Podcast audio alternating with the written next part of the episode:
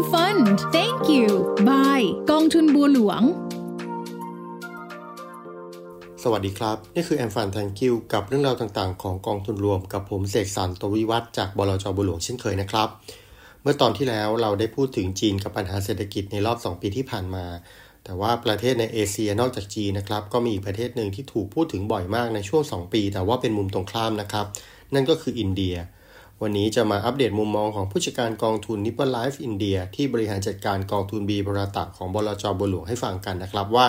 ตอนนี้ผู้จัดการกองทุนที่เขาโฟกัสในอินเดียเนี่ยเขามองอินเดียยังไงกันบ้าง ก่อนอื่นเลยต้องบอกว่าโดยภาพรวมแล้วเขายังมองอินเดียในแง่ดีนะครับ แล้วก็ดูจะดีมากแบบต่อเนื่องด้วย ในความเป็นผู้จัดการกองทุนที่ลงทุนในอินเดียเนี่ยก็ต้องยอมรับนะครับว่าโดยธรรมชาติก็ต้องเป็นการหาข้อมูลว่า อะไรน่าลงทุนอุตสาหกรรมอะไรที่ต้องหลีกเลี่ยง เพราะยังไงก็ต้องลงทุนอยู่ แต่สำหรับอินเดียปัจจัยสนับสนุนที่เขาบอกมานะครับ ดูจะเป็นปัจจัยขนาดใหญ่แล้วก็ส่งผลกระทบต่อเศรษฐกิจอินเดียในเชิงบวกในภาพรวม แล้วก็จะผลักดันเศรษฐกิจอินเดียในปีนี้ให้เติบโตมากกว่า ที่จะเป็นเรื่องของอุตสาหกรรมที่ต้องหลีกเลี่ยงนะครับ ในภาพใหญ่ของเศรษฐกิจอินเดียที่ GDP ปี 2023 เติบโตอย่างมากนะครับ แสดงให้เห็นว่าเศรษฐกิจของอินเดียก้าวขึ้นมาสู่ 5 อันดับแรกของโลกแล้ว แล้วก็คาดว่าจะขึ้นเป็น 3 อันดับแรกของโลกในอีก 5 ปีข้างหน้าครับ ซึ่งก็เรียกว่ามีการเติบโต แล้วก็เป็นเศรษฐกิจที่ใหญ่มากนะครับ IMF เขามีการคาดการณ์นะครับ ว่าขนาดเศรษฐกิจของอินเดียที่ปัจจุบันอยู่ที่ 3.7 ล้านล้านดอลลาร์สหรัฐเนี่ยจะเพิ่มขึ้นเป็น 5.9 ล้านล้านดอลลาร์สหรัฐในปี 2028อ่า2028 นะครับ โดยระหว่างปี 2023 ถึง 2028 เนี่ย มีอัตราการเติบโตเฉลี่ยของ GDP อยู่ที่ 6.3%ซึ่งก็ถือว่าสูงนะครับ เศรษฐกิจอินเดียมีแนวโน้มที่จะเติบโตมากที่สุด 3 ปีติดต่อกัน ทั้งนี้เนี่ยเป็นเพราะแรงผลักดันในเรื่องของอความพยายามที่ต้องการผลักดันเรื่องของการปฏิรูปต่างๆนะครับ โดยเฉพาะเรื่องของการปฏิรูปโครงสร้างของประเทศ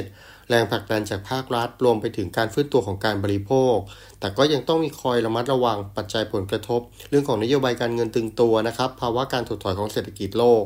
รวมถึงความขัดแย้งทางภูมิทัศศาสตร์ในหลายภูมิภาค ซึ่งอาจจะส่งผลกระทบทางอินเดียได้เช่นกันนะครับ แต่ก็ยังไม่มีปัจจัยอะไรที่น่าจะกังวลในเชิงรายละเอียดที่ส่งผลให้ภาพชัดนะครับ แต่ว่าเป็นปัจจัยที่ต้องระมัดระวังแล้วก็ดูในภาพรวมมากกว่า ซึ่งแสดงถึงมุมมองที่มีต่ออินเดียในเชิงบวกที่ค่อนข้างมากครับ เงินเฟ้อของอินเดียเนี่ยก็เป็นสิ่งที่ต้องพูดถึงนะครับ เพราะว่านักลงทุนหลาย ๆ คนก็คิดว่าเศรษฐกิจที่ดีขนาดนี้เนี่ยจะมีปัญหาของเงินเฟ้อหรือเปล่า ต้องเรียนว่าเงินเฟ้อของอินเดียเนี่ยนะครับยังอยู่ในจุดที่ยังรับได้ ในความที่เป็นประเทศกำลังเติบโตนะครับ ย่อมต้องมีเงินเฟ้ออยู่แล้ว ปีนี้คาดว่าอัตราเงินเฟ้อของอินเดียจะปรับลดลงมาสู่ประมาณการที่ 5.4ถึง5.5%นะครับแล้วก็ ปีหน้าคือ 2025 เนี่ย น่าจะอยู่ที่ประมาณ 5%จากที่ปี 2023 ที่ผ่านมาอยู่ที่ 6.7%นะครับ โดยเรื่องที่ต้องติดตามก็คือเรื่องของราคาอาหาร ราคาน้ำมัน ราคาสินค้าโภคภัณฑ์ ว่าปีนี้จะเป็นอย่างไร ซึ่งสิ่งต่างๆ เหล่านี้จะส่งผลกระทบต่อเงินเฟ้อของอินเดียอย่างชัดเจนครับสำหรับปัจจัยที่สนับสนุนการเติบโตของอินเดียนะครับ หรือว่า growth driver เนี่ย เราพบว่าอย่างแรกเนี่ย อินเดียมีความได้เปรียบทางด้าน demographic สูงครับ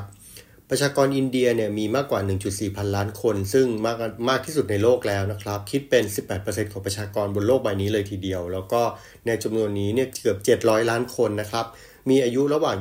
20-55 ปีทำให้อินเดียมีประชากรที่อยู่ในวัยแรงงานมากเป็นอันดับ 2 รองจากจีนนะครับ แต่สิ่งที่แตกต่างกันก็คือว่าอินเดียเนี่ยมีประชากรมีเดียนเอจคือต่ำกว่าอายุ 30 ปีเนี่ย เป็นประชากรวัยรุ่นมากที่สุดในโลกนะครับ ซึ่งอันนี้จะแตกต่างจากจีน เพราะว่าจีนเป็นวัยแรงงานก็จีนแต่ว่าเป็นวัยแรงงานที่มีอายุสูงนะครับ แล้วก็เข้าสู่สังใกล้เข้าสู่ระดับของกลุ่มที่เรียกว่าเป็น ranking ของผู้สูงอายุมากกว่านะครับ อย่างที่ 2 ก็คืออินเดียเป็นประเทศเกิดใหม่ที่มีเศรษฐกิจขยายตัวสูง แต่ว่ายังมีหนี้ต่ำนะครับ คือต่ำทั้งในด้านของหนี้ส่วนบุคคล แล้วก็หนี้ธุรกิจเลย โดยหนี้ภาคครัวเรือนเนี่ยอยู่ระดับเพียงประมาณ 20%ของ GDP นะครับ ขณะที่หนี้ของภาคธุรกิจเองก็ถือว่าต่ำนะครับ มีเพียงประมาณ 51-52%ของ GDP เท่านั้น แล้วก็ไม่ได้มีแนวโน้มโตมาตั้งแต่ปี 2008 นะครับ ระดับนี้เนี่ยถือว่าเป็นเพียงครึ่งเดียวของเมื่อเปรียบเราเทียบกับระดับหนี้ของ GDP ทั้งโลกเท่านั้น ถือว่ามีเป็นข้อได้เปรียบที่น่าสนใจของอินเดียมากนะครับ นอกจากนั้นเนี่ย growth driver อีกข้อหนึ่งของอินเดียก็คือนโยบายของภาครัฐครับ การที่รัฐเดินหน้าผ่อนคลายมาตรการต่างๆ รวมถึงปฏิรูปด้านภาษีในช่วง 8-9 ปีที่ผ่านมาภายใต้ในการดูแลของนายกรัฐมนตรีคนปัจจุบันนะครับทำให้คนอินเดียแล้วก็นักลงทุนจากทั่วโลกเนี่ยเกิดความเชื่อมั่นในการประกอบธุรกิจในอินเดียมากขึ้น เห็นได้จาก Doing Business Rank นะครับเป็นการจัดอันดับความยากง่ายในการทำธุรกิจ จากมุมมองของนักลงทุนหรือว่านักธุรกิจทั่วโลกเนี่ยเป็นการจัดทำโดย World Bank ด้วยนะครับ มีความน่าเชื่อถือสูง คืออันดับของอินเดียเนี่ยปรับตัวดีขึ้นจากอันดับ142 ในปี 2014 ขึ้นมาอยู่ที่อันดับ 63 ในปี 2022 แล้ว แสดงถึงความเชื่อมั่นของนักธุรกิจนักลงทุนที่เข้าไปลงทุนในอินเดียนะครับ ข้อต่อมาก็เป็นเรื่องของดิจิตอลในอินเดีย เพราะว่าเราทราบกันดีว่าอินเดียเนี่ยโดดเด่นในเรื่องของด้านไอทีนะครับ แล้วก็การเติบโตของอุตสาหกรรมฟินเทคในอินเดีย ก็มีมากทำให้ระบบการเงินมีการเติบโตขึ้นอย่างมีนัยสำคัญ ไม่ว่าจะเป็นเรื่องของ identity layer หรือว่า payment layer นะครับ ซึ่งผมก็มองว่า ทั้งสองเรื่องนี้เป็นปัจจัยสำคัญที่จะสนับสนุนการบริโภคภายในประเทศ เพราะอย่าลืมว่าอินเดียมีประชากรที่สูงที่สุดในโลกนะครับ แล้วก็ยังเป็นวัยแรงงานที่มีการจับจ่าย แล้วก็จะมี wealth เพิ่มขึ้นตามอายุงานหรือประสบการณ์มากที่มากขึ้นนะครับ เพราะฉะนั้นเนี่ย ก็เป็นสิ่งที่ได้เปรียบเมื่อ identity layer หรือว่า payment layer เนี่ยมีการพัฒนาโครงสร้างตรงนี้ให้ชัดทำให้การจับจ่าย หรือว่าระบบหมุนเวียนของเงินในอินเดียเนี่ยก็จะทำให้สนับสนุนเรื่องของการบริโภคได้เป็นอย่างดีนะครับ ซึ่ง GDP ของอินเดียเนี่ยอนาคตข้างหน้าเรื่องของการบริโภค หรือว่า consumption ภายในประเทศ ก็จะมีผลต่อการเติบโตอย่างมากครับ ซึ่งสิ่งต่างๆ เหล่านี้เนี่ยนะครับก็ทำให้ตลาดหุ้นอินเดียเนี่ยมีความน่าสนใจนะครับราคาหุ้นอินเดียทำเอาทำไฮแล้วก็ขึ้นมาอย่างต่อเนื่องในช่วงที่ผ่านมา แล้วก็ยังมีแนวโน้มที่ดี โดยปัจจุบันตลาดหุ้นอินเดียเนี่ยก้าวขึ้นเป็นตลาดหุ้นใน 5 อันดับที่มีขนาด Market Cap ใหญ่ที่สุดในโลกนะครับ มีขนาดถึง 4 ล้านล้านดอลลาร์สหรัฐ แล้วก็มีจำนวนบัญชีซื้อขายมากกว่า 3.7%ของโลกครับ และนี่ก็คือเรื่องราวความน่าสนใจของอินเดียนะครับ อีกประเทศหนึ่งในเอเชียที่มีความโดดเด่นสูง แล้วก็เป็นประเทศที่นักลงทุนเริ่มให้ความสนใจนะครับ ขณะเดียวกัน ก็ยังมีความกังวลว่าราคาหุ้นที่เพิ่มขึ้นจะเป็นอย่างไรนะครับ แต่ถ้าเราดูโอกาสการเติบโตทางของเศรษฐกิจอินเดีย แล้วก็สิ่งที่จะ support แล้ว ก็ถือว่าน่าสนใจมากครับในการลงทุนในอินเดีย เพียงแต่ว่าการลงทุนที่เหมาะสมยังย้ำเตือนเหมือนเดิมนะครับ ต้องมีการกระจายความเสี่ยง มีการจัดสรร asset allocation ที่ดี แล้วก็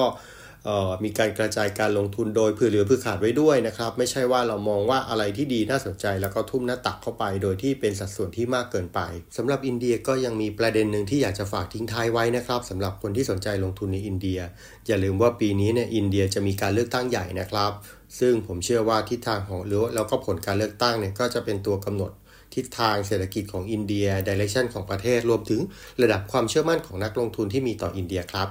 ถ้าหากกลุ่มรัฐบาลปัจจุบันของนายกรัฐมนตรีคนนี้ได้กลับมาได้รับการเลือกตั้ง แล้วก็ดำเนินนโยบายต่อนะครับ สานงานต่อก็เชื่อว่าจะสร้างความมั่นใจให้กับนักลงทุนทั่วโลก